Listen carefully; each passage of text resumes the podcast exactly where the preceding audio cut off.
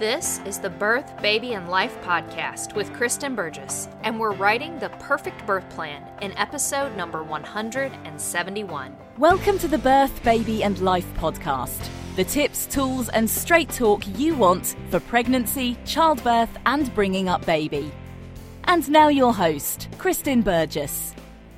Hi, it is Kristen Burgess for naturalbirthandbabycare.com, and this week we're going to shift back to birth and baby a little bit after my episode last week, which got really long and into detail about some of the stuff going on with me. And I hope you also got some practical tips and encouragement for you when you're mothering during tough times.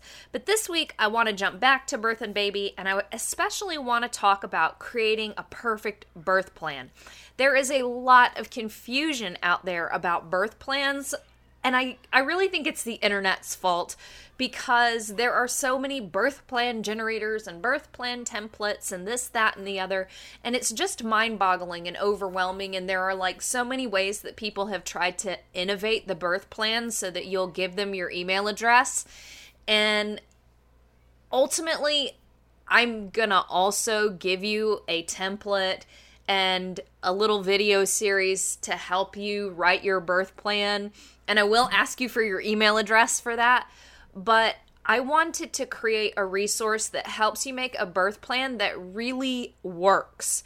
Because most of these other birth plans where you just, you know, you just toggle the check boxes on the screen and it spits out a birth plan or it creates this little icon filled kerfluffery. And I mean, maybe maybe in delivery rooms across the country, nurses or doctors do more than just glance at that and go about their day. But I find it unlikely because the truth is those birth plans are are mass produced run of the mill vanilla birth plans. They have whiz bang gee this is pretty icons or ooh look that's neat. I haven't seen a birth plan like that yet. Have you girls it's but it's not effective because it's not really focusing on what's important for you. And while some of them like the icon icon based ones are a little shorter some of them end up really long. And anyways it's just it creates this thing that feels like it might be personal because you checked some boxes but the reality is it's not personal and so nobody takes it seriously.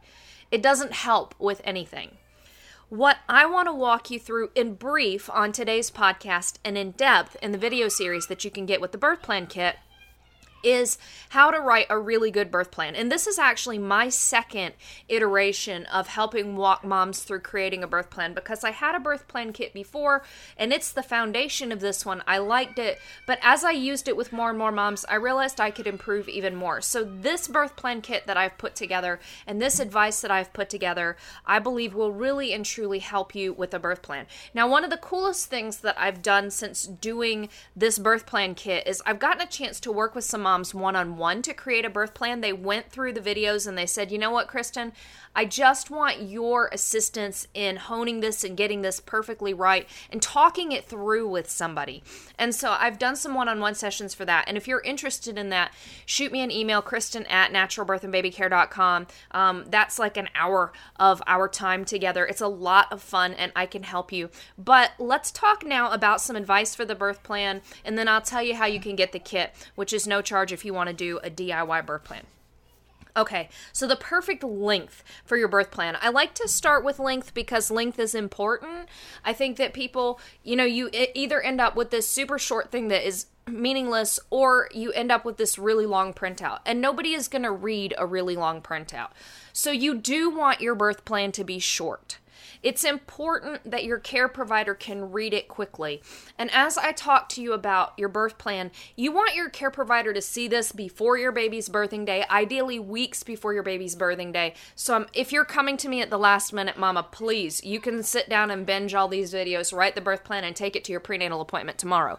But ideally, you're going to take some time to think about this, and then you're going to take it into your care provider and you're going to use it as a tool to facilitate dialogue with them because you are an intelligent grown woman. You are the consumer. You are in charge of your birth, and you get to have a voice and a say. Hear their feedback, and then the two of you dialogue on this because you're a partnership, you're a team, but you're the one who kind of drives things.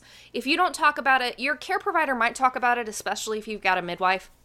But probably there's not going to be a lot of discussion about a birth plan unless you talk about it. Now, again, some care providers are going to ask you your preferences on things and they're going to note that on the chart and that sort of thing. But if you really want a chance to say, this is what's important to me, then you want to have that short, succinct birth plan that really hones in on that and it gives you that dialogue point. And it's not going to be so long that it's intimidating for your care provider to go through prenatally, and it's not going to be so long that your birthing team doesn't look at it when you're in labor. So, my preference is for it to be a single page and three quarters of that is going to be your birth plan. And the final quarter of that I'll talk about in a little bit. So, three quarters of a page and not super small text either is going to be what you go, th- go for with your birth plan. Okay, now you need to write this birth plan from scratch. Granted, I'll give you some words. I'm going to give you some example birth plans and some different templates that are um, you know, in the public domain on the internet just to help stimulate ideas. And I'm actually going to provide you with one of my birth plans. And you can look at that and you can take some of the language from that and use it in your own birth plan for sure. Especially like the opening paragraph is pretty generic. But you don't want to copy word for word off of somebody's birth plan, and you certainly don't want to just have a list of multiple choice answers that a computer has spit out in a line because again that's really impersonal. And when your care provider sees that it's i mean it's here's here's the thing. When i cook a recipe sometimes i'll cook recipes that have these ingredients that are like you know who has that on hand who can even find that I, I i it's so weird recently i have uh, come across a number of different recipes that call for things that you can't even find at the grocery store. Like, I think one was meringue powder. I went to two grocery stores, I couldn't find it, though Walmart did have it. but then there's like this stabilizing thing for whipped cream. Clearly, you can see I've been experimenting with cakey type stuff. But anyways, like all these different ingredients, it's like if I have to order this ingredient on Amazon, I'm probably not going to make that recipe, or I'm going to say, you know what? What can I use to substitute for this weird ingredient? And maybe it won't come out quite so perfectly that it would win on MasterChef, but you know what? My kids and I are probably still going to like it. So I just gloss over those fancy ingredients or I find a substitute. And so when you've got a birth plan that's just written from all this impersonal stuff that's just dropped in there by a computer, your care providers are probably going to do the same thing. They're going to gloss over it because it's all computer generated stuff. I mean, who really knows what's going on with that? It's I mean, has she done anything other than spend 10 minutes checking boxes on the computer and then printing this birth plan out so she has the obligatory natural birth plan? And I'm not poo pooing those tools. Like I said, they can be helpful for stimulating thought, but it's not personal. And the team can tell that it's not personal. And so in their mind, they automatically devalue it. So you want to write your birth plan from scratch. Even if you take language from one of those checklists or from me and adapt it, I would encourage you to at least do that. And now bullet points are a good thing because they make it easy to read. And you'll see that on my example birth plan. But those bullet points are things that you think about and you consider is this really important to me? And does this really fit me? Does this phrasing fit me? You're not writing a dissertation or a paper here. You're not going to be graded on it, but it should be genuine because genuine is what is going to get attention. And again, when this is personalized and you sit down at your 32 or 36 week appointment to talk with your care provider about it, it's going to it's going to reflect in your speech about it. You're going to be intimately familiar with these points because they're important to you and you're going to know what they mean to you and be able to talk about that with your care provider. So I want you to write your birth plan from scratch even if you're inspired by other phrasing. You don't need pretty icons. You don't need dumbed down pictures. I mean, they might look cool and they have that at a glance kind of attraction. But again, it's that at a glance, like, you know, oh, I see it and then it's out of my mind. I'm not even considering it anymore. Oop, I glanced at it, it's pretty. I see these icons and then I'm not going to think about it anymore. So you do want to you do want to have attention for a couple minutes, maybe 60 seconds, 90 seconds, 3 minutes. Long enough for them to read it and to see that it's personalized and for there to be a little bit of pondering and a little longer than that when you're talking about it prenatally. So again, the icons might look pretty, but I personally feel like that's it's not necessary. Your words, the bullet points that you put on there, you're going to communicate in a concise way. It's not going to be overwhelming. If your birth plan is taking up three quarters of a page, you're not too long.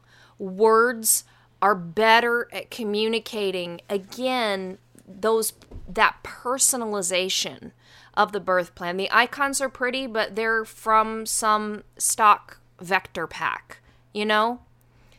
They may be nice, but they don't communicate personally what is important to you. Words and your own words and phrasing are much better at conveying that. So if you want to spend a long time on this and line up icons with the words and that kind of thing, you can do that. But I just don't think it's necessary, and I don't necessarily think that icons are beneficial without words. And the words should be something more than like a picture of a birth ball and birth ball. You know, it's it, it needs to be a little bit more than that. So again, my rule of thumb for the perfect birth plan is about three quarters of a page, and the final quarter of a page we'll come back and talk about in just a few minutes. Okay, so considering your options is key to writing an effective birth plan. And this is where those templates and things can help because they present options that you can consider. And my birth plan kit, this is one of the things that I have you do. And I give you a long list of various choices and options that you may have come up in different types of birth. So, a hospital birth, a home birth, a birth center birth. I kind of try to cover everything so that you understand Okay, these are things that might happen. These are the ways that things might go. And these are things that I may prefer or that I may choose. And remember, in, in your birth plan language, the language the, in the beginning paragraph that I'm going to encourage you to include, that paragraph or similar, it acknowledges that things happen, things come up, and sometimes our plans change. But these preferences are assuming that birth moves smoothly and in a normal, natural fashion. So basically, we're having a nice, undisturbed birth. This is what we want to keep that birth undisturbed and for it to be the birth that we want it to be or that I want it to be if you don't have a partner with you. So, that that assumption that you are willing to dialogue and talk about how your plan might need to change on the fly depending on you and your baby's needs is in there. So what you're going for when you're considering birth plan options for a natural birth because that's what I'm assuming that you're wanting if you're listening to this podcast. Though it could be adapted even if you're planning on getting an epidural or if you know you're going to have a cesarean after laboring for a bit or something. But my assumption is that you're thinking about a natural birth. And so these points, everything in the birth plan kit are things that you're going to consider in the course of labor and especially as you try and keep labor as undisturbed as possible because an undisturbed natural birth uh, is the safest for moms and babies. Again, assuming nothing goes wrong, I don't even really care to give caveats because I hope that you realize that that's an assumption in there. But an undisturbed natural birth is safest for mom and baby, so these are the preferences that we want to help preserve that. And so, what I encourage you to do is to go through that list and really sit down and think about each thing and think about what matters the most to you.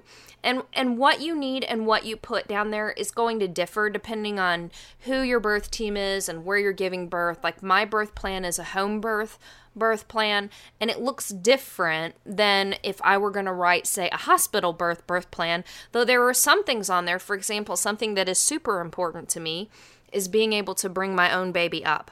And if I were in a situation or circumstance where I was giving birth at the hospital, I would also want to be the one who brought my own baby up, which mm, might be a bit different with talking about that with your hospital care provider versus a home birth care provider.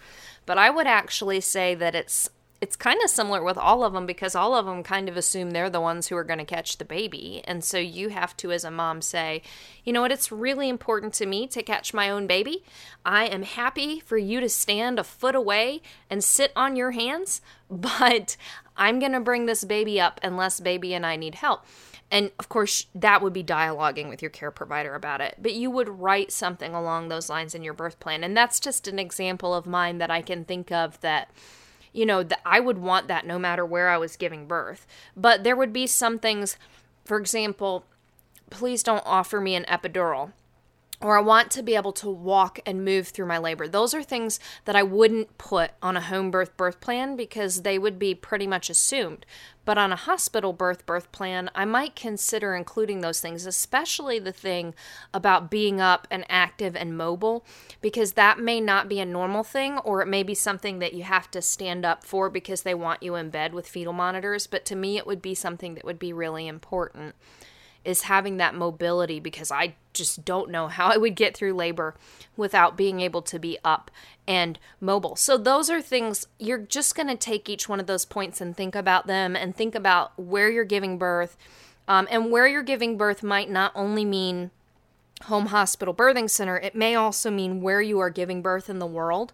For example, I worked with a client one on one who was giving birth at a private hospital in India and her experience was quite different than a woman giving birth at a hospital in the United States. So it again, it may also depend on the literal geographical location that you're giving birth. So so look through that list and think about those sorts of things. Um, so those options are going to help you and what i encourage you to do and i talk about this in the videos is really think about what you want your birth to look like and then pull out those options that are going to help you work towards that birth.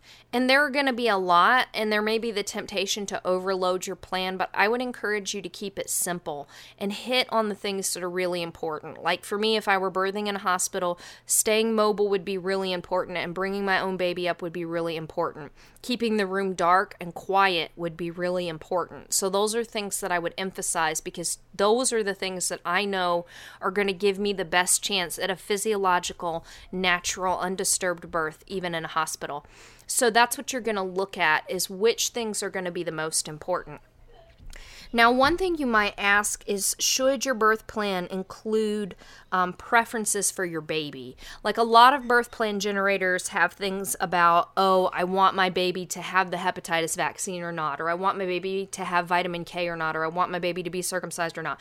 Whatever. I'm not debating about any of those choices. But those sorts of choices are kind of postpartum choices, and I would not put those on the birth plan proper. Now, in the birth plan kit, I have a video that covers creating your baby's plan, and that's a separate little one sheet page and it covers those options. On your birth plan, I would only include things that happen um, immediately following birth for your baby. So, skin to skin contact, don't take my baby away from me, delay weighing my baby. Those are the kinds of things that you want to have on there. Um, baby able to breastfeed immediately, skin to skin. So, those are the baby options that you're going to want to have. And the kit outlines which things you're going to put on the birth plan and which things you're going to put on the baby plan. Okay, now the final section, that last quarter page of your birth plan that I said we would come back to, this is your birth preparation section. So, on this part of the birth plan, you're just going to highlight what you've done to prepare for your baby's birth. And this is an idea that I got from Hypnobabies, and I'll link you to my Hypnobabies review um, if you're interested in that but it's something that I've taught all of my students because I think it's such a good idea. Because when your care provider sees that final quarter of your birth plan and sees on there that you have, for example, done Bradley classes or done Hypnobabies, or I've gone through mama baby birthing, I've worked with my doula, you know, that helps your care provider see that you not only have this list of things that you want, but you've done work, you've gained skills, you've prepared for this natural birth experience. And that creates respect for you. It gives a little bit of that. I think I, I feel like I used this term recently in something else, but it gives you a little bit of street cred because your care provider sees that this isn't just a list of demands or, you know, kind of frivolous wishes. This is a mom or a family who has preferences they've thought, they're conscientious about what they want in their baby's birth, and they're committed to creating this by going through some level of birth preparation. And of course, I am a childbirth educator. I've been to over two dozen births, and you know, you can tell the moms who have prepared and the moms who haven't. And, you know, so I believe in childbirth education. It really does make a difference and it really will help you in your baby's birth. And so highlight that. And you can also put a line about how you're grateful for your team and you're grateful to be doing this and meeting your baby. I, I have that on mine. Um, again, that's just kind of a nice thing to have on there that helps emphasize that you're coming at this from an attitude of gratitude, I guess, to sound cliche, but that you're looking at this as an experience where you're playing a part, where your attitude's playing a part, and where you know that you're working as a team, um, but that you're committed to creating this natural birth experience for you and your baby um, as much as you possibly can. So, these are things that are going to help you create a birth plan that is lean but poignant powerful, focused on what is most important for you and your family, and that you are going to be able to use to dialogue with your care provider and really emphasize these things, talk about things, talk about policies and procedures and that sort of thing, ones that you want, ones that you don't want. Um, and it may it may develop as you talk with your care provider, or it may be rock solid right out of the gate. But I hope that going through the kit and working on it will really help you get a good feel for a birth plan, feel like you're dialoguing better, you're communicating better and more intentionally with your care provider, and also get your mind on what am I doing to prepare for birth? What skills do I have to take with me? Do I understand what goes into a natural, physiological, undisturbed birth to give me the best chance of having that ecstatic birth experience with my baby? Because that those questions are crucial and they will help you be prepared for your baby's birthday. So your birth plan isn't just for your baby's birthday. It's for facilitating dialogue and it's for getting you thinking and in that birth preparation mode and that birth preparation gear. So to get the birth plan kit, go to birthbabylife.com slash birth plan. Put your name and email address in there. You'll get instant access to the kit and the videos. Again, it's designed to go um, through across a few days, but you could do it real quick if you want, but I would encourage you to give yourself some space and time to really think, to really consider, uh, and to really enjoy putting together an intentional birth plan. And as always, if you got any questions, shoot me an email, Kristen at naturalbirthandbabycare.com. Otherwise, jump over to birthbabylife.com slash birth plan.